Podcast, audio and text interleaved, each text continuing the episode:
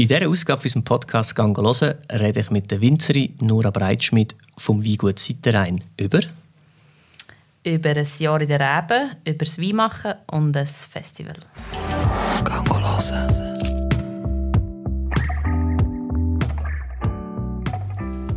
Herzlich willkommen zu einer neuen Ausgabe unseres Podcasts «Gang hören». Den Podcast findest du wie immer auf deiner Lieblingspodcast-App und mit Bild und Ton auf YouTube. Wenn du auf YouTube zuschaust, siehst du, dass vis von mir ein Gast sitzt. Hoi, wer bist du?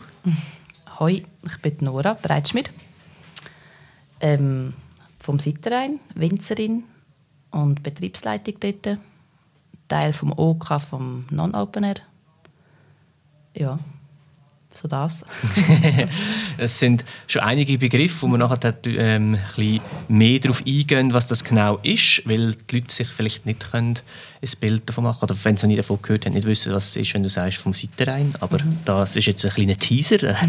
nachher, dann müssen die Leute dranbleiben. Ähm, zuerst fangen wir aber diesen Podcast wie alle anderen mit der Kategorie «Was schaust du an?», wo es darum geht, dass unsere Gäste einen Tipp mitbringen. Du hast dir ja lange etwas vorbereitet, gell? Ewig. Ähm, genau, ich war letzten Sonntag mit drei guten Freundinnen unterwegs. Gewesen. Und Silvia Bucher geht Yoga und das macht sie in der St. Karli Kirche. Und dann habe ich gecheckt, die Kirche die ist so mega, es ist irgendwie so offen für ganz viele lustige Sachen, eben unter anderem Yoga. Mhm. Ja, das wäre so mein Input zu dieser Kategorie. Und äh, wie heißt sie? Silvia Bucher dass die Yogakurs, also empfiehlst du den Yogakurs von der Silvia oder allgemein mit St. Karli zu gehen? Ja, Kombination jetzt in dem Fall. Aha. Also ich meine, es ist von ihr ausgekommen, dass sie angefragt hat, ob sie es dort anbieten können. Angefangen auf der Terrasse. Und jetzt neuerdings gehen sie auch bei Schlechtwetter, also jetzt geht nicht mehr Corona, aber jetzt dann ja wieder, mhm. ähm, in die Kirche rein. Und das finde ich schon die schöne Vorstellung. Also ich war selber noch nie in der Kirche, aber ähm, ja, ich finde so Umnutzungen mega spannend. Hat äh, Kirche allgemein eine wichtige Bedeutung für dich oder gar nicht? Kirche im religiösen Sinn eigentlich gar nicht. Mhm. Aber jetzt so als architektonisches Gut, wo nachher eben wieder umgenutzt wird, finde ich sehr spannend. Mhm. Und Yoga? Yoga ist aktuell sehr ähm, nicht, ein nicht sehr grosser Teil, aber ich tue fast täglich praktizieren. So ein bisschen meine halbe Stunde, Viertelstunde am Morgen oder Abend. Und das machst du schon lange? Ich mache schon lange Yoga, aber nicht so intensiv wie jetzt Mhm. Machst du das irgendwie mit einer, mit einer App oder einer, nein, einer Playlist? Der, oder hast du nein, mit der, all, äh, mit der weit bekannten Maddie Morrison. Ja, also sie ist online eine deutsche junge Frau, die Online-Videos macht. Ich ich glaube, ich kenne sie auch. Ich habe das Gefühl, macht sie auch, macht sie, sie macht nicht nur Yoga, gell? sie macht auch noch Fitness. Keine Ahnung, das weiß ich nicht. Also vielleicht dann andere ich, Videos. Ja. Ich, ich, vielleicht verwechsel ich sie jetzt, aber ich habe das Gefühl, wir haben, wir haben mal ein Projekt gemacht, wo wir mit äh, Ariela Käslin zusammen äh, ein Workout gefilmt haben. Und ich habe das Gefühl, wir haben als Inspiration ähm, ein Medical. Video von ihr genommen. Okay. Aber ich bin jetzt nicht ganz sicher, aber der Name klingelt bei mir. Also die Videos von immer so, ah, hallo zusammen, ich bin Medi. dann, ja. Und dann fährt es los. Ähm, Wegen der Kille noch, bist du am Lilu Ähm, aber nicht in der Kille dieses Jahr, letztes Jahr. Weil ich bin dieses Jahr das erste Mal im Lilu und mhm. ich bin in der Hofkille. Und sonst hat der Kille für mich eigentlich auch nicht wirklich eine Bedeutung, wie du vorhin gesagt hast, im religiösen Sinne. So. Aber ich habe auch gefunden, die, das Licht oder die mhm. Lichtprojektion mhm. in der Kille ähm, Hure geil. Hure geil. Ja. Und äh, ich organisiere ja auch ein Festival und dann hat gerade der Festivalorganisator in mir, in, äh, ich nehme dann immer, wenn ich irgendwo bin, dann rattert es mir im Kopf immer und denke, mhm. wow, das ist eigentlich cool, das könnte ich mhm. machen. Dann dachte ich, wow, so ein, irgend so ein Festival in einer Kille in, mit so einer geilen Lichtschau wäre mhm. auch noch etwas okay. ja. ja, so wäre ich eigentlich auch Fan von Umnutzungen von, von Killen. Ja, ich finde es mega spannend und ein gute Kollegin, die du glaub, auch kennst vom Film, Isabel Hecki. Mhm. Sie hat jetzt ähm, das wie heisst Pfeifermobil. Das sagt mir nicht. Also das Wohnmobil, wo kannst ähm, dich bewerben von der Stadt Luzern mhm. und dann kannst du zwei oder drei Monate umreisen. Das hat er nicht? Nein. Okay. Ähm, sie hat das gewonnen und hat ähm, das Projekt eingereicht, so Umnutzungen von Kirchen suchen oder dokumentieren, weiß nicht genau. ähm, verzieht es jetzt auf Spanien und so ein bisschen nördliche Länder eventuell. Und es gibt da mega spannende Sachen, wie Kletterhallen in der Kille oder Boxkämpfe in der Kille und allerlei. Ja. Ich glaube, eine Kletterhalle habe ich mal gesehen, irgendwo auf Insta wahrscheinlich. Oh ja. Bild. Oh ja. Äh, wie kennst du die Isa? Ähm, sie ist mit meiner Schwester. Nein, sie ist gar nicht mit ihr in der Schule. Ich meine sie immer. Sie ist einfach gleich alt wie meine älteste Schwester und so irgendwie kennengelernt. ja. Es ist lustig, ich kenne sie eigentlich nicht vom Filmen, aber ich war mit ihr im Semi. Ah, das so, genau, gewesen, es gegangen, ja. Ah, voll lustig. Ah, dann könnte ich bei ihr auch mal nachfragen und sie in den Podcast einladen. Vielleicht kann Ja, sie eh. von, von unterwegs her sich irgendwie zuschalten. Voll cool. Jetzt sind wir ein bisschen abgeschweift, aber das macht gar nichts. Ähm, spannender Input. Jetzt, du hast vorhin gesagt, eben, du bist ähm, Winzerin, du bist auf dem Seitenrhein, was auch immer das ist, wenn man jetzt jetzt nicht weiß, was das ist. Ähm, vielleicht kannst du da ein bisschen ausholen, ähm, mal jetzt in diesem Bereich, vielleicht lassen wir das Festival noch ein bisschen aussen vor und gehen dort nachher noch ein bisschen tiefer drauf ein. Was, was machst du genau? Okay, also der Seitenrhein, das ist eigentlich ein Flurname. Also das heisst, der kommt vom, vom Land, von der Topografie her und das ist in Mecken. Gerade wenn du rauffährst, nach dem Hermitage links, also so anfangs Mecken, ist das unser Weingut, Rebberg. Ähm, das geht seit 16 Jahren jetzt. Also im 05 sind die ersten Reben gepflanzt worden. Und das ist eine schön südexponierte Lage dort. Genau. Das haben meine Eltern haben können das Landstück kaufen und sich dann für den Weg entschieden. Und es hat angefangen mit eineinhalb Hektaren.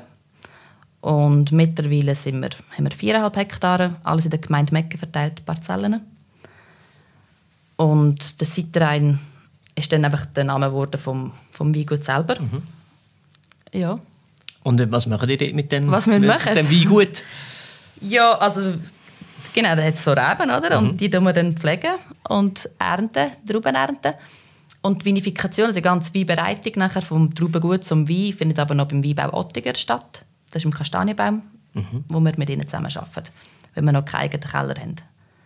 Ist aber in Planung. Ich habe in Vorbereitung auf das Gespräch noch im Zentral Plus Bericht irgendwie aus dem 16. Ja, so gelesen. Und dort heisst es schon, dass geplant ist, das demnächst dann mit Genau, äh, das ist selber zu unsere, machen. unsere Standardphrase.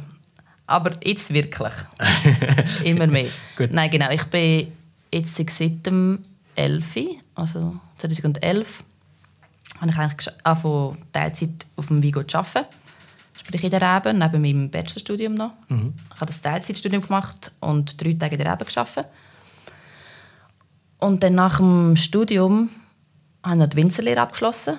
Das heisst, zwei Jahre bin ich im Tessin gearbeitet und habe in Wädenswil die Schule und bin dann zurückgekommen. Und irgendwie, jetzt kommt immer mehr so die Lust, halt das Kälter auch machen. Aber jetzt habe ich mal müssen alle Reben in den Griff bekommen und alles rundherum. Weil wir eben nicht nur, also wir, der Seitrein ist nicht nur Weingut, sondern mit Veranstaltungen und so der Ort an sich, wo viel läuft irgendwie und einem fest braucht. Aber jetzt kommt immer mehr die Lust vom Kälter auch integrieren in diesen Prozess. Ähm, manchmal ist es so, wenn man von seiner Profession erzählt oder von seinem Alltag, Ja, dann, das- dann ist das für einen ist ganz viele Sachen klar, aber Mhm. für jemanden, der nicht so drin ist, ist, sind ganz viele Sachen nicht klar. Darum musst du Fragen stellen. Genau, das ist ja. jetzt mein Job. Da. Ja. Ähm, jetzt hast du zwei, drei Mal Kälteren gesagt. Können wir Mhm. den Begriff schnell klären? Was, was gehört zum Kälteren dazu? Sehr gerne. Also für mich, ich meine mit dem, vielleicht da lassen jetzt Fachpersonen zu, die das würden anders definieren, aber für mich ist es ähm, die Verarbeitung vom Traubengut. Also nach der Ernte habe ich, also wir dort eines im Jahr ernten, vielleicht muss man das auch sagen. Das heißt einfach, die Trauben sind dann reif und das ist die Ernte im Herbst. Und dann kommen sie in den Keller und dann der Prozess vom, vom Traubengut über die Gärung zum am Schluss in die fertigen Flaschen abfüllen. Das ist für mich die Arbeit, also Kälterung spricht Vinifikation, ich tue die Synonym brauchen, die Begriff. Und das ist etwas, was ihr im Moment noch nicht selber macht. Das gebt ihr auswärts beim Ottiger. Genau, ja. Und äh, alles andere macht ihr selber. Genau, ja. Genau. Ja. Kannst du ein bisschen tiefer noch erklären, was gehört zu der Produktion von einem, von einem Wein dazu? Ich sage jetzt mal eine Flasche Wein. Ich, habe, ich habe dir vorher schon gesagt, ich, ich trinke gerne ab und zu ein bisschen Wein, aber ich habe eigentlich ehrlich gesagt ziemlich keine Ahnung. Und das, das ist nicht nur bei der Konsumation, sondern auch bei der Produktion so. Ähm, wie, wie stelle ich mir das vor? Wie viel, wie viel Trauben brauche ich für eine Flasche Wein und vielleicht kannst du mal anhand von einer, so einer Flasche Wein... Oder also, wenn wir, im Winter, wenn wir bei der Reben anfangen. Genau, dann wollte ich Ja. fragen, was braucht es alles, bis ich die Flasche Wein daheim bei mir im Gestell habe, das, der ganze Prozess. Ich habe schon noch viel. Gut. Okay, jetzt sind wir ja im Februar, im Winter, und wir sind jetzt draußen. Also die Leute fragen immer so, was machen wir eigentlich im Winter? Und im Winter, finde ich, ist eigentlich die schönste Zeit. Dann sind, wir haben viel zu tun, aber nicht gestresst. Also wir müssen alle Reben zurückschneiden. Die sind, ähm, es ist eigentlich wahnsinnig, was eine Rebe wächst in einem Jahr und was man dann wieder retourschnitt. Also es ist nicht wie ein Hochstammbaum, wo man einfach nur ein paar klein leicht ähm, stutzt, sondern du es eigentlich radikal zurückschneiden auf ähm, ein bis zwei sogenannte Strecker. Was Oder ist ein dann, oder ein, Trieb, der verholzt ist, vom letzten, ein einjähriger Trieb eigentlich, wo du dann durch abbinden, gut, das ist mega schwer, das akustisch erklären müssen, jetzt wie mit mir im Rapberg stehen. Also die, die auf YouTube zuschauen, sehen ein paar Ein Bewegungen. bisschen, ja, aber ich muss es vielleicht aufzeichnen. Nein, ja, ähm, genau, du wirst dann, du hast von dem einjährigen Verhaltstrieb wachsen dann wieder ähm, im Frühling wachsen das Frische raus, treibt es neu aus. Genau, jetzt sind wir am Schneiden, dann abbinden und dann, äh, Was es heisst abbinden? Abbinden, eben die Rute abbinden. Und nachher, wenn die Vegetation losgeht, so Mai, Juni, Juli, dann sind wir eigentlich dran, um zu schauen, dass alles schön im ähm, unserem Rahmen, also wenn die Reben sind nicht einfach frei umeinander stehen, sondern die wachsen in einer Anlage innen. Das ist so etwas Mittelschönes hier in der Deutschschweizer Weinbau, würde ich sagen. Es ist eigentlich recht viel Material, das wir vor der Pflanzung oder nach der Pflanzung reinbringen. Also wir haben Pföhl, Drähte, kleine Pföhl und bei uns jetzt in Mecke haben wir überall Netzanlagen. Das heisst, rechts und links vom, von der Reben wird sie geschützt ähm, mit Netz vom Hagel und im Sommer vom Vogelfraß. Genau, dort in- innen muss sie schön aufwachsen, das ist dann unsere Aufgabe. Und dann müssen wir schauen, dass sie nicht krank wird. Wir müssen Pflanz Pflanzenschutz betreiben und Pflanzenstärkung. Und dann müssen wir schauen, dass das Gras nicht zu hoch wächst. Und genau, es gibt einfach ganz viele Schrauben, die dazu führen, dass es gesunde, starke, gute Trauben geben im Herbst. Und ist ein Biobetrieb, Ja. das stelle ich mir vor, ist der Prozess umso schwieriger oder umso aufwendiger. Ja. Und ähm, nein, nein. Doch, eigentlich schon. Und deswegen haben wir seit Anfang an, und da bin ich mega stolz, oder ja, eine Art, dass wir konsequent mit sogenannten Piwi-Sorten arbeiten. Also, das ist auch wieder so ein wunderschönes Fachwort. Piwi steht für die Pilzwiderstandsfähigkeit der Sorten. Also, dass man eigentlich Sorten wählt, ähm, wo sinnvoller sind in dem Klima mit dem vielen Niederschlag. Weil eben der Rebe ist eigentlich sehr ein anfälliges Gewächs auf ähm, vor allem Mehltauinfektionen, das sind Pilzsporen. Und ich meine, der Rebbau ist eine wahnsinnige Monokultur und deswegen auch anfällig. Und dann schaffen wir mit Sorten, wo du, wo per se robuster sind, nicht komplett, aber sie sind viel weniger anfällig und wir müssen dann weniger spritzen. So, also wir dürfen auch spritzen, wobei wir aber natürlich nur biologische Mittel dürfen brauchen. Das sind sogenannte Kontaktmittel. Das heißt, sie wirken nicht synthetisch und dringen die Organismus ein, sondern sie sind dann äh, nach einer gewissen ähm, Menge Niederschlag sind die abgewaschen. Genau. Ähm, und das heißt jetzt ganz praktisch, wir gehen so drei, letztes Jahr viermal spritzen, wo bei anderen Biobetrieben letztes Jahr natürlich mega viele müssen spritzen, weil es so viel geregnet hat. Und von dem her ist für uns das letzte Jahr ist so gezeigt, das macht so, so viel Sinn mit solchen Sorten. Und wir reden so ein bisschen auf die Sorten von der Zukunft oder der Wein von der Zukunft. So, weil das Thema Nachhaltigkeit und Ökologie, also ja, macht sehr viel Sinn, mit solchen Sorten zu arbeiten. Ja. Und dann sind wir im Sommer stehen geblieben. Das heisst, Mhm, genau, schaut, dass, die, Sommer, dass die, jetzt haben wir den Exkurs gemacht. Ja, stimmt. genau, ja. Ähm, und das ist sicher die intensivste Zeit, so Juni, Juli. Also wie viel, du bist vom Sonnenaufgang bis zum Sonnenuntergang im Rebberg nur am Schaffen. Krüppeln und... ja. Nein, also wir fangen am 7. Jahr, oder wenn es heisst, ist am 6. Mhm. Und dann schaffen wir bis am 4, 5. Nein, nein. Oder je nachdem, halt spritzen musst du einfach mega früh oder am, spät am Abend, Mhm. das schon. Nein, nein, wir haben da schon normale Arbeitszeiten. Aber trotzdem, äh, also es ist körperlich eine strenge Arbeit. Vor allem gerade, wenn es warm wird. Wenn du bis um 4 Uhr schaffst, dann bist du in der heißesten Zeit draußen. Und Ja, dann schauen wir schon, dass wir einfach früher anfangen und nicht so lange machen. Ja. okay. Aber sicher streng, aber das musst du auch ein bisschen gerne haben. Dann. Also ich nehme ja, wenn du den Beruf ja. wählst, dann bist du gerne draußen in der Natur und tust dich körperlich gerne betätigen. Mhm. Und dann äh, genau, schauen, was, wie lange geht das vom, vom, vom, vom ersten Spross dann wieder bis zu den äh, reifen Trauben? Ähm, sagen wir irgendwie April bis treiben zu aus mhm. und nachher kommen, also treiben die grünen Pflanzenteile aus mhm. und dann wächst das, wächst das, wächst das, wächst das und irgendwie im August siehst du eigentlich schon Trauben und dann äh, wachsen nur noch Trauben und dann ernten wir jetzt unsere Sorten, die weißen Solaris, die wir mehrheitlich haben, die sind relativ früh reif. So erste Hälfte September werden die geerntet. Und der Rest zu wenig grün so dann im Anfang Oktober, Ende mhm. September. Und was passiert dort im Prozess?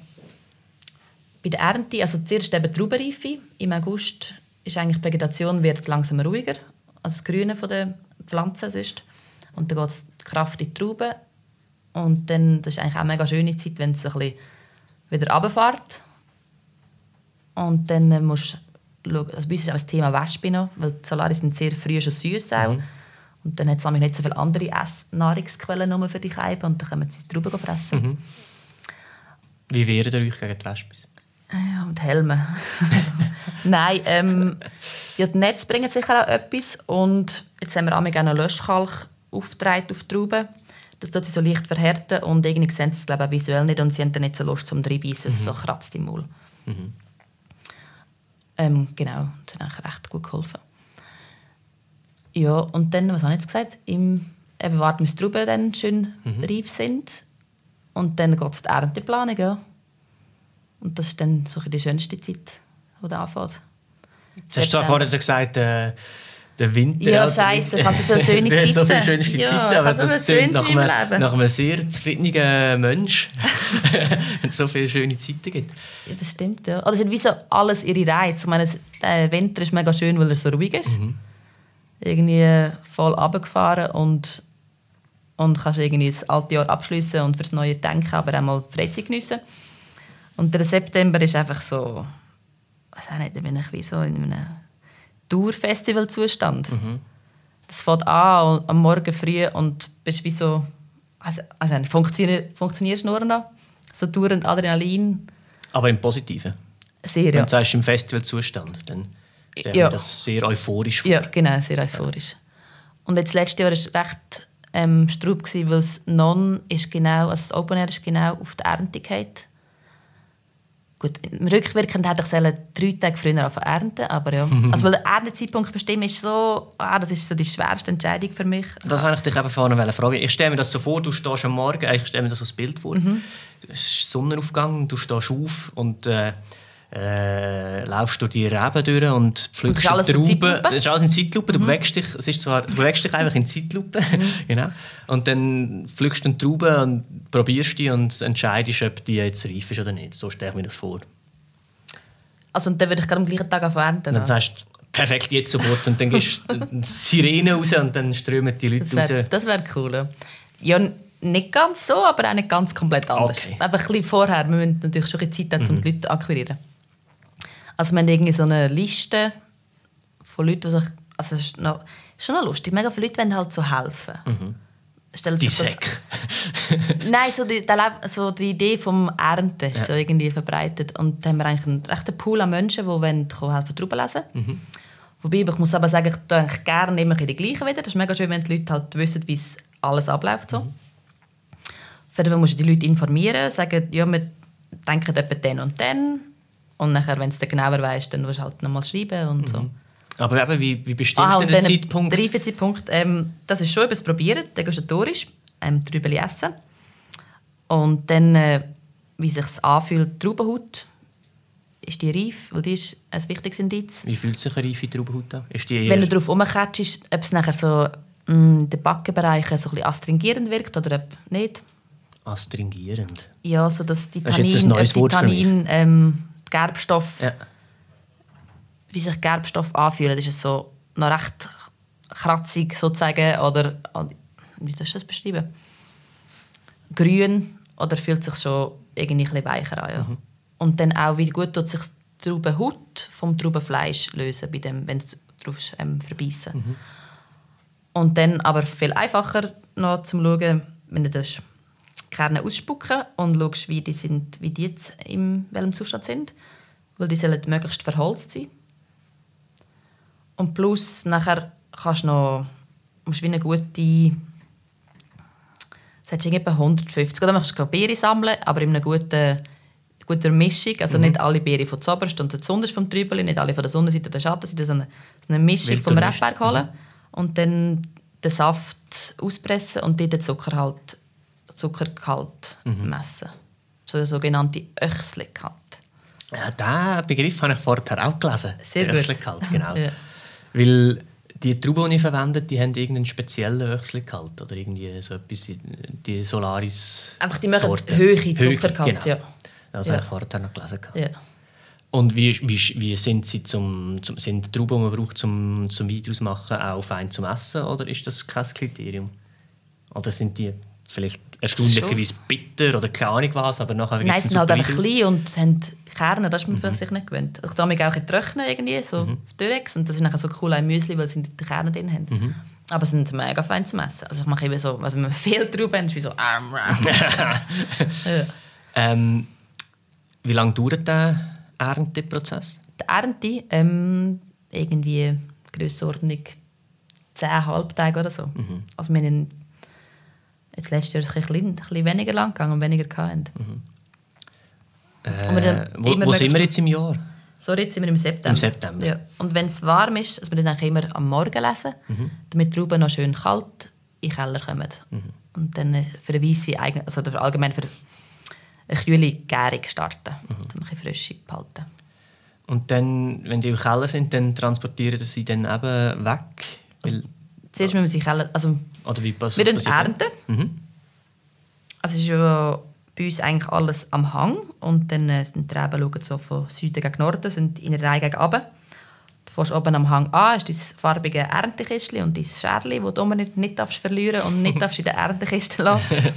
und du darfst drüber abschneiden und unten kommen sie dann äh, ähm, in eine größere Kiste, sogenannte Paloxe. Das heisst, die sind wie so mit Stapler löffbar nachher. Und mit denen fahren wir dann äh, in den Keller mit dem Anhänger.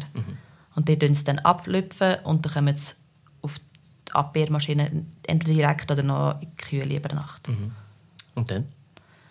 Und dann, äh, also macht das Sinn, nach dem ganzen Prozess? Äh, ich finde schon, Okay, ja. gut, ja, ist ich finde es mega spannend. Also gut, gut. Und was die anderen denken, ist mir egal. ist egal, ja, das stimmt. ähm, also wir haben, vor, wir haben etwa 90% Weisswein. Ja. Weisse Traubensorten. Ist weisse Traubensorte gleich Weisswein? Ich, oder gibt es auch rote Traubensorten, die nachher Weisswein geben? Das wird gehen, ja. Okay. ja. Aber aus weißen Traubensorten kannst du nicht Rotwein Rotwein machen. Ja. Genau, wir haben eigentlich recht klassische Weine. Ähm, also ich das jetzt mit dem abgrenzt zu der Naturweinbewegung. Genau, die weißen Trauben tun, tun wir dann direkt abbeeren. Das heisst, also das Trübeli oder das einzelne Beere ist ja, es sind ganz viele Beere an einem Trübel dran, an dem Stillgerüst oder Rispe. Und die kommt nicht mit in die Presse. Das heisst, es wird eigentlich dann mit einer Walze wird das, wird das Trübeli von dem Gerüst Trend. trennt, ganz fein gesagt, ja. Und dann äh, kommt es, ähm, sammelt sich die vielen Trübeli, die geöffneten, und kommen nachher auf die Presse direkt. Und dort wird nachher, ähm, das ist so, innen dran ein grosser Luftballon sozusagen, wo sich mit Druck, wo Druck aufbaut und ähm, das Maische, die so, also ja, Trauben, Trübeli mit Saft, tut es an ein Gitter drücken und so den Saft rauslassen, rausdrücken. Genau, das dauert dann so zwei Stunden. Und dann kommt der Saft in den Tank. Dann lassen wir das nochmal stehen über Nacht und dann tut sich mal eine Trub sammeln. Wird es abgezogen, der Trub, sprich der, der klare Saft. Und der Trub nochmal filtriert und nachher alle klare Saft wird dann eigentlich Gärung geschickt. Also aus dem Trub raus kann man auch noch mal Kann man Saft etwas holen. ja. ja. Was machen wir mit dem Rest, der übrig? Am Schluss ist dann einfach Kompost. Genau. Ja. Den ihr selber wieder braucht für euch? Ja, das ist halt auch so ein bisschen das Logistische, was bei ihnen passiert, aber wir nehmen einen grossen Teil zurück. Ja. Aber das ist schon die Idee, dass wir einen Kompost am aufbauen, ja, wo wir Also die ganze Pressung, das passiert dann beim alles, Ottiger? also alles, was ich jetzt gesagt habe, sobald eigentlich wir losfahren mit dem Auto, mit der Traube, sind wir im Keller. Also ihr pflückt ab, tun das Auto und schickt es Genau, ja. dort aus weg. genau. ja. Und wie lange geht es nachher, bis daraus raus der Der trinkbare Wein entsteht? Ja, die alkoholische Gärung, sagen wir in zwei Wochen. Mhm. Ja. Jetzt bei diesen Wein. Wenn alles gut geht. Und amig dann, äh, also sie machen dann täglich Kontrolle, Temperaturkontrolle und eigentlich Kontrolle vom Öchsle, wie er sich abbaut. Also wie aktiv die Hefe sind.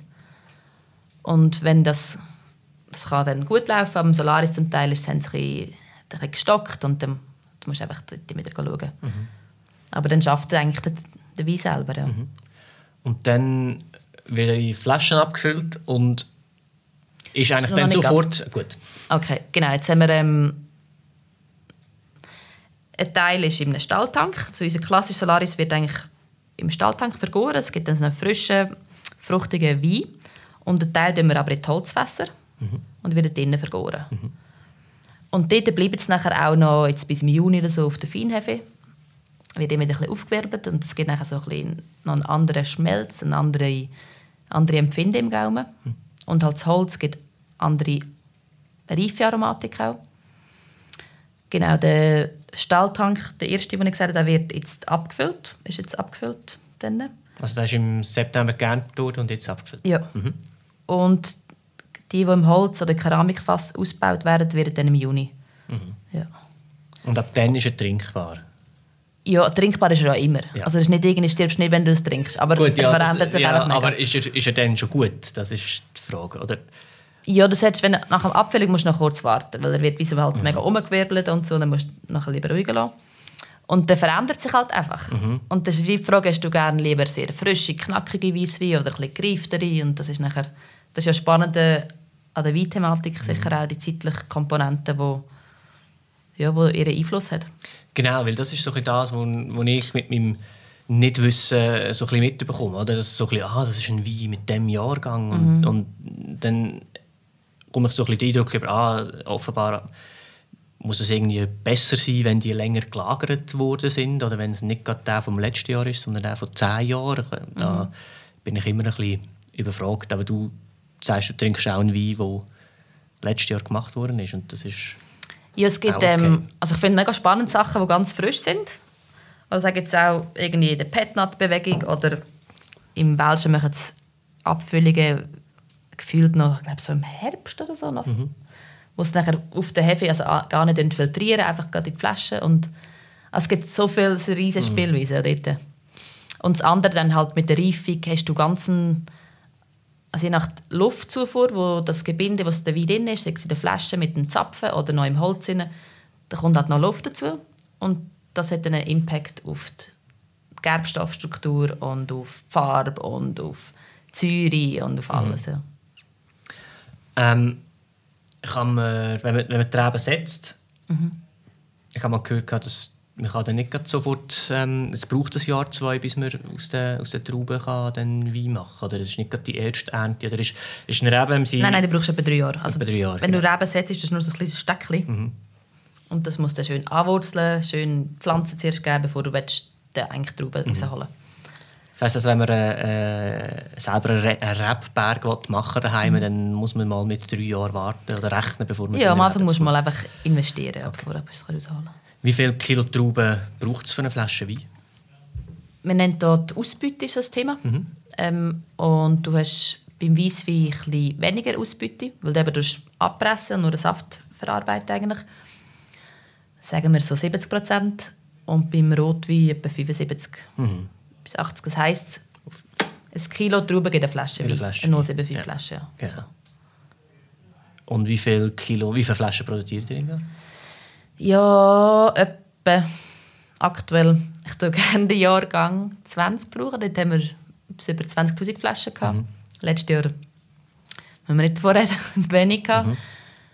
Wie geht man mit dem um, wenn plötzlich äh, ein Jahr kommt? Also, es sind ja jetzt sehr wetterabhängig. Das muss man, muss man ja irgendwie kalkulieren. Ja, das es ist eine Risikokalkulation, so Ja. Wetter.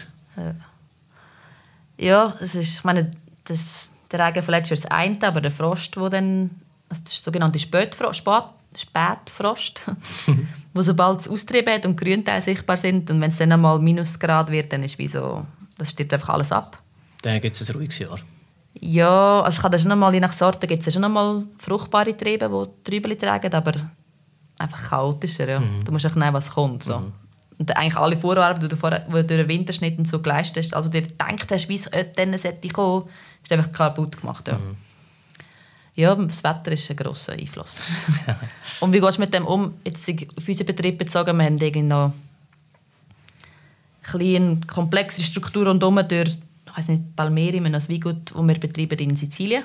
Habe ich auch gelesen, genau. Ja, und dort ist sicher, das haben wir vorher beleidigt, wie, also ich habe eine Mitarbeiterin im Verkauf, wo aber halt alle Weine verkauft und darum ist jetzt wie das Jahr müssen wir seitdem nicht machen, weil mhm. haben wir nicht so viel und darum kann man sich auf dieses konzentrieren.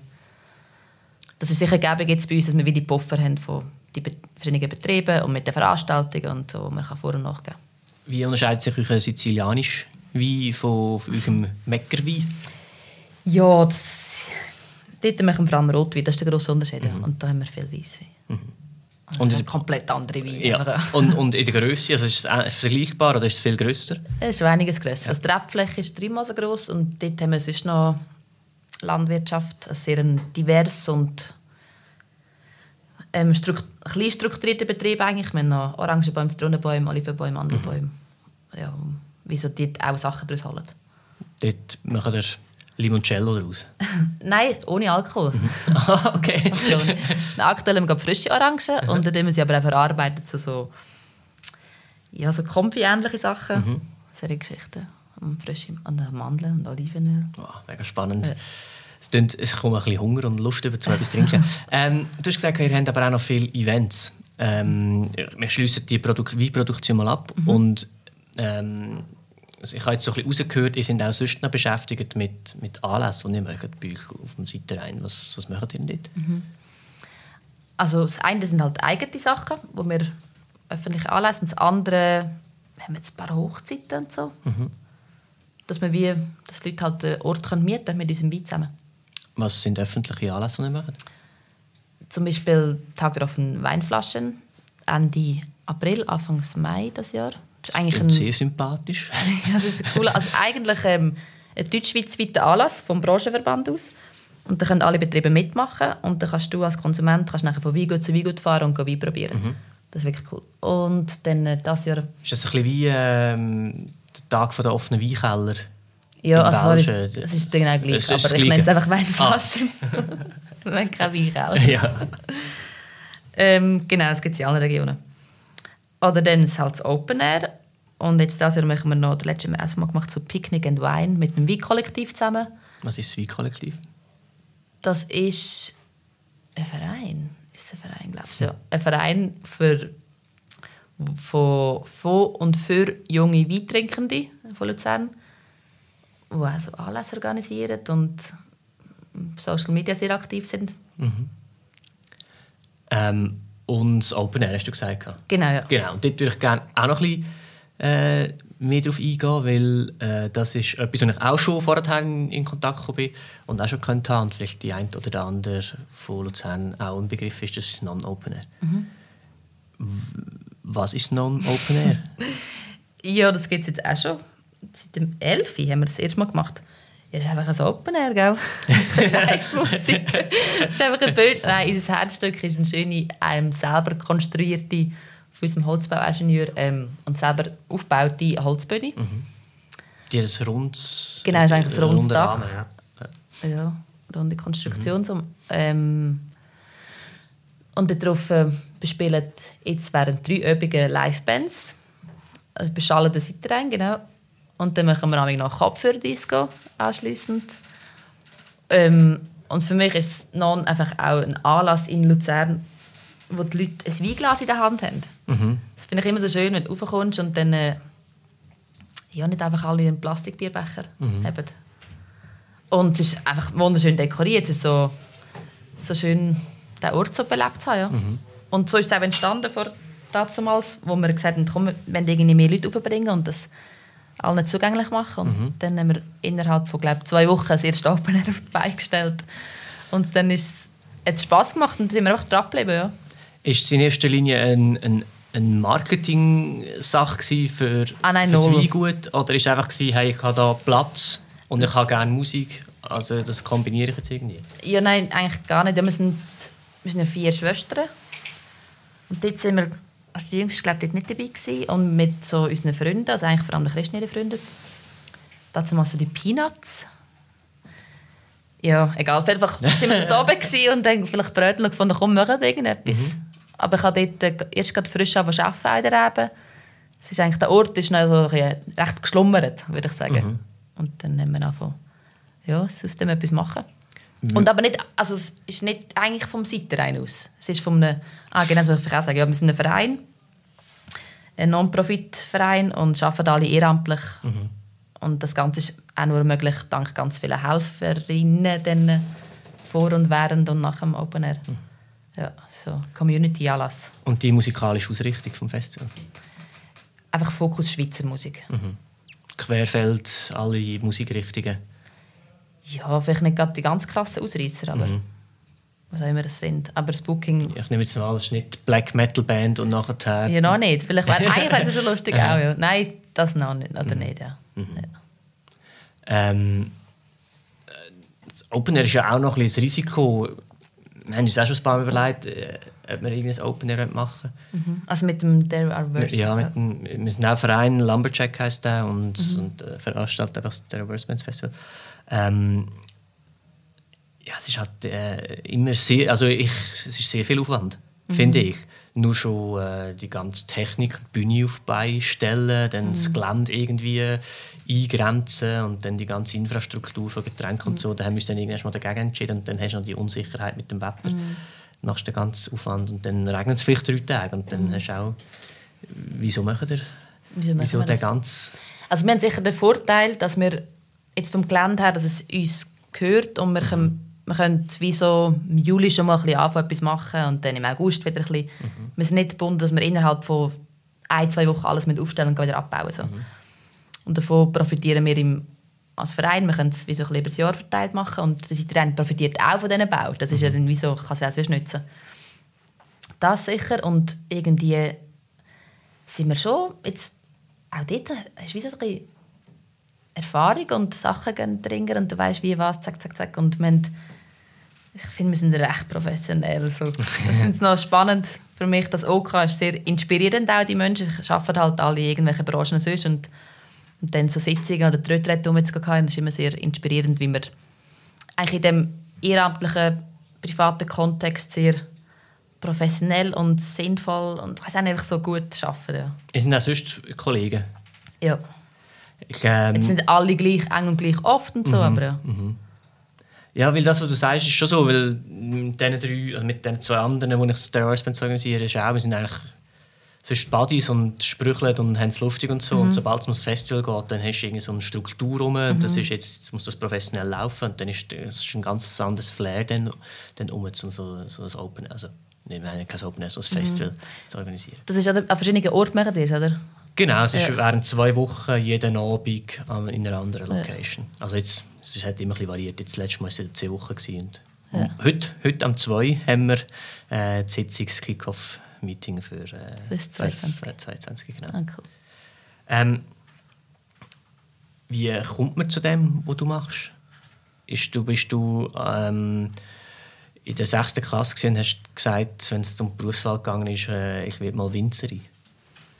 Ja. Weil ich trinke so gerne. Wein. Genau, ich, wo immer genau weiß, was sie will. Nein, ich, überhaupt nicht. Hey, nein, ähm, ich glaube, es ist schon ein zurückzuführen auf meinen Ex-Freund, der Landschaftsgärtner ist und ich habe mit ihm so den grünen Beruf entdeckt. Und mich dann entschieden, eben im Elfi in der Rebe zu arbeiten. Also bin ich angestellt worden von meinem Familienbetrieb sozusagen. Also muss man sagen... Ah ja, ich habe es gar nicht gesagt, es gehört meiner Familie. Genau. Da, ah, das ist ja ein Stimmt, bisschen- der Seitenrein, ja, das Genau. ist von unserer Familie, sorry. Ja. Ah, Also okay, deine Family Eltern haben, haben das gut gekauft, oder? Wie, wie Aufgebaut, ja, einfach das Land gekauft. Das habe ich schon gesagt, doch, meine Eltern haben Stimmt, das habe ich gesagt. Ich muss aber ehrlich sagen, jetzt weiß ich nicht mehr, was du gesagt hast oder ob ich es vorher gelesen habe. Irgendwie Nein, ich habe gesagt, dass das sie es können kaufen und dann Reben gepflanzt. Und sonst haben wir es Aber- jetzt nochmal gesagt. Genau, jetzt haben wir es nochmal betont, das ist ein ganzes Familienkonstrukt Ja. dahinter. Aber äh, meine Eltern sind nicht Weinbauern, die Mhm. sind nicht draußen am Arbeiten. Nie gewesen. Sie, also sie hilft, also meine Mami, wenn sie das hört, also beide, mein Papi auch, unterstützen mich mega, mega fest. Mhm. Aber sie sind nicht operative Weinbauern, so. Also sie haben eigentlich äh, Nie gewesen, nein. Und, das sie, Land gekauft und und dann äh, den Benno angestellt, das ist mein Vorgänger, als Winzer. Mhm. Okay. Genau. Und dann hast du angefangen zu arbeiten dort, äh, im 11. hast du gesagt. gell? Genau.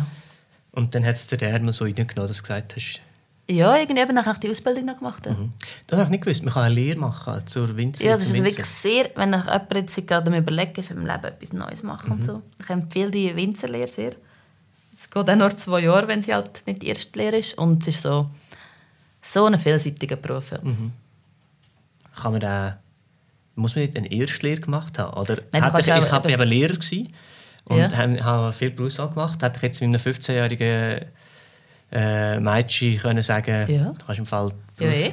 Also ich bin mit 16-Jährigen in der Schule. gewesen, Ja. Das ist wirklich cool. Auch die Mischung von Aha. Menschen. Dann. Aber mindestens 16 musst du wahrscheinlich gewesen sein. Nein, einfach nach der, Ka- nach der Ja. Sek. Du musst nicht, also bist, ja- was bist du denn? 14, 15? Nach der Sek? Ja, nein, schon 15, 16. Aber ich meine, es macht ja mehr Sinn, du müsstest ja irgendwie so eine Wein mal können probieren was dann theoretisch ja gar noch nicht dürftest, wenn du noch nicht 16 warst. Ja, das darfst du dann schon irgendwann. Okay. Ja. Aber es ist mega erstaunlich, was für Leute dann in diesem Alter den Beruf wählen. Ja. Mhm. Und dann ein paar haben einen Betrieb daheim, dann ist es naheliegend. Und andere sagen, ja, ihre Eltern haben gerne Wein, darum haben sie das gewählt. Mhm. Aber es hat sicher fast die Hälfte sind Zweitausbildner, also Leute wie ich, die schon etwas gemacht haben und nachher die Lehre noch anschliessen. Mhm. Ähm, du hast vorhin dann gesagt, es gibt ein Netzwerk von jungen Weintrinkern in, in Luzern. Als Weinkollektiv. Weinkollektiv. Ja. Ähm, in meiner Wahrnehmung ist es ein so, dass ähm, Bier trinkt man gerne ein mit Kollegen. Da nimmst du Mhm. das Bier, nimmst irgendwie, das so, es ist so sehr niederschwellig und einfach und mit das Bier. Wein hat oftmals so ein einen elitäreren Touch Mhm. in der Wahrnehmung. Ähm, äh, gerechtfertigt oder ist es also irgendwie ein totales Missverständnis aus deiner Sicht? Ähm, wie denke mich ist auch ein bisschen schwieriger zum, zum Fassen, weil, weil ich habe das Gefühl, es ist so ein, grosse, so ein grosses Spektrum von verschiedenen Weinen und man muss ein bisschen, man hat, es hat so ein bisschen den Touch, wo man muss ein bisschen draus kommen, damit man das richtig kann geniessen kann, wobei das wahrscheinlich Muss bei vielen Sachen nicht, ja? ja oder, für- oder, Also oder, ich oder, gerade bei, gar nicht oder sowieso bei allem ist es wahrscheinlich spannender, je mehr Ja. dass man rauskommt. Ja. Aber wieso ist das, oder teilst du das nicht, die, die Wahrnehmung? Doch, ich teile sie absolut. Und Ich finde es immer wieder erstaunlich, wenn man sich kann so im Detail verlieren und stundenlang über irgendwie Sachen reden. Das ist ja auch, aber wie du sagst, bei allen Sachen so. Und wenn ich jetzt so umschaue nach der Gerätschaft, ich meine, es ist ja genau auch so cool, da über jedes Detail wahrscheinlich da zu philosophieren. Und beim Wein hast du halt schon ultra viel Schräubeli, nenne ich es jetzt mal, vom, eben vom, von der Pflanzung, vom Boden, von der Produktion im Keller nachher, von der Maschine, die du brauchst, von bla bla bla. So viele Sachen, die in die Philosophie können reinspielen können, die sich am Schluss nachher in einer Flasche zeigt. Und das macht sicher richtig wie sagen, aufbaust, irgendwie so nachher die Marketing- und Storytelling-Geschichten dahinter. ja. Aber ich glaube, das hast also ich, ich weiß nicht, kennst du den Raffi Kuhn vom, vom Bierliebe? Also der Rüss und der- Ja, genau. Ähm, wir sind gut befreundet und er ist auch schon ein paar Mal da gewesen, und er, er sagt eigentlich, äh, Bier hat auch die Vielseitigkeit von einem Wein und ich meine, die Produktion von einem Bier ist wahrscheinlich also ist auch sehr komplex und da kann man sich auch drin verlieren und, und so weiter. Ähm, aber trotzdem hat Ja, das Konsumgut Bier dann irgendwie so einfach viel niederschwelliger. Also ist es auch ein bisschen selbst geschuldet von Nein, spontan kann man sehen, es gibt nicht den Bierbauer. Es gibt keine Bäuerin oder Bauer, der Hopfen und Gerste anbaut und nachher das auch veredelt. Vielleicht ist das der Unterschied. Ist, wie, es ist ein Beruf, wo, wo die ganze Wertschöpfung ähm, inne hat. Vielleicht. und ist, Das ist jetzt, kommt mir spontan in natürlich, das, kann, ist Ja. gut möglich, ja. Ja. Ähm, Aber es gerechtfertigt den elitären Charakter Nein, also ist das nicht. wirklich Selbstverschuld oder es gibt ja nicht irgendwie die Gesellschaft oder so, aber Da gibt es Tausende. ja, ja. es ist nicht eine Parallelgesellschaft Ah, von, nicht, nein. von Weindrahtzieher im Hintergrund oder das irgendwie. Yeah. Sie nehmen die Welt genau. Ähm, Oder, oder anders gefragt, mal angenommen, es lässt jetzt jemand einen Podcast, man, man hat nicht so Erfahrung mit Wein, was ist ein einfacher, wie, wie steigt man einfach in das, in das grosse Spektrum Wein ein? Ähm, Gibt es Wein, wo du sagst, da kann mit denen, das sind vielleicht von euch sogar, wo, wo du sagst, das ist, ist ein guter Anfang, probier doch mal dort ein bisschen aus und, und, oder gibt es eine Traubensorte, wo man sagt, das ist so ein bisschen eine gute Einstiegsdroge, um das ganze, die ganze Welt ein bisschen zu entdecken? das eine sicher genau trinken und probieren und das andere vielleicht dann sich das aber schon einmal so ganz einfach einlesen. Mhm. Dass man wie die Produktion, die man jetzt klein abtönt hat, dass man wie mal das vor sich hat.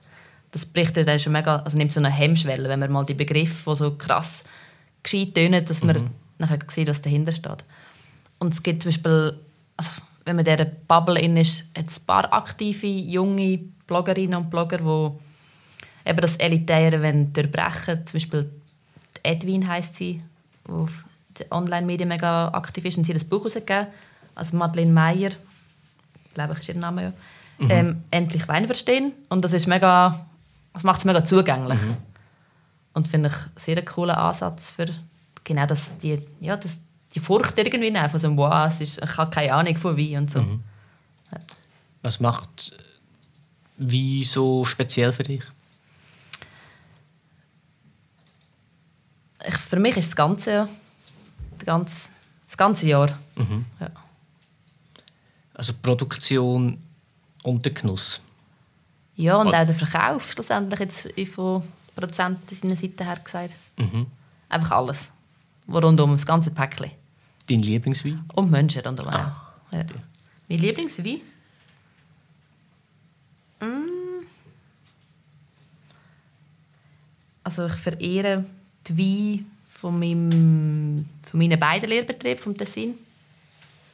Den Uda San Giorgio und von dem Zündel, Christian Zündel, respektive wo jetzt die Tochter äh, Mira Zündel übernimmt. Und welchen Wein von euch müsste man unbedingt mal probiert haben?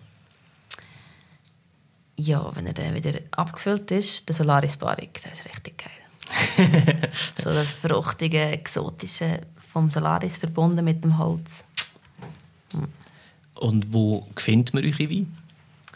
Hey, wir haben jetzt neuerdings einen Laden in Luzern. Ah, wo? Ähm, ja, der Name ist eben, steht wie nie, aber es ist die neue Apotheke. So der Hirschmannstrasse 46, wo der Wo vorher eine Apotheke wo vorher eine ist, genau. Apotheke war. Genau. Aber wir dürfen es eben nicht mehr so nennen, darum Wieso ist nicht nicht? der offizielle Name. Ja, was scheinbar für ähm, Verwirrung sorgt, wenn man Apotheke Mhm. im Namen hat. Okay. Also wir dürfen, müssen, wie heißt zum Beispiel Weinbar zur Apotheke oder so. Oder Atopek. Atopie.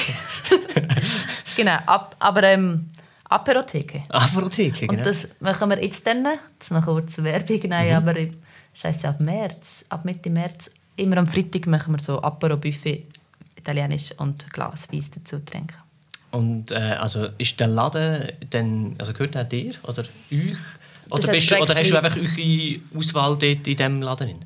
Nein, es ist ein Projekt von uns, Mhm. meiner Schwester und mir.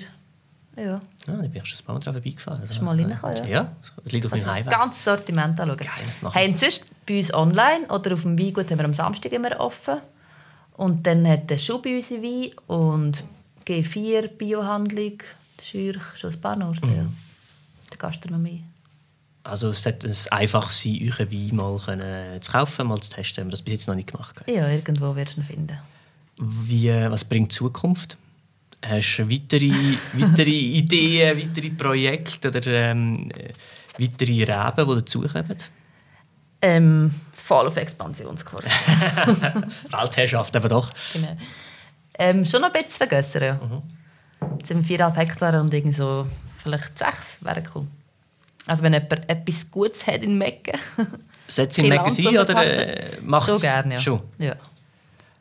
Oder ein bisschen angrenzen, aber hast halt die ganzen Wege, wo ich fahre nicht so gerne Auto die ganze Zeit.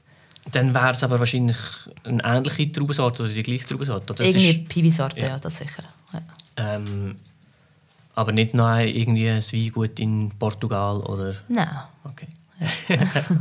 äh, wie geht es mit dem Non weiter? Ja, das findet statt das Jahr. Ähm, Wisst ihr das? Ist das Datum schon fix? Ja, wieder das letzte Septemberwochenende. Ich habe das Gefühl, so ähnlich wie letztes Jahr. Mhm. So 24. umeinander. Wieder drei Tage. Und das ist sicher mega spannend, weil dort, das wird sich so ein bisschen familienfreundlicher entwickeln, weil halt auch alle so, haben alle immer mehr Kinder. und dann muss sich auch die Struktur auf dem Open Air anpassen. Mhm. Ähm, das heisst... Ein Tagesprogramm. Tagesprogramm. So. Ja. Wie im Beiseitsallen auch den Sonntagnachmittag? Ja, bis Sonntag werden wir aber nicht machen, mhm. aktuell gerade, aber so am Samstag und so, ja. Voll cool. Mhm.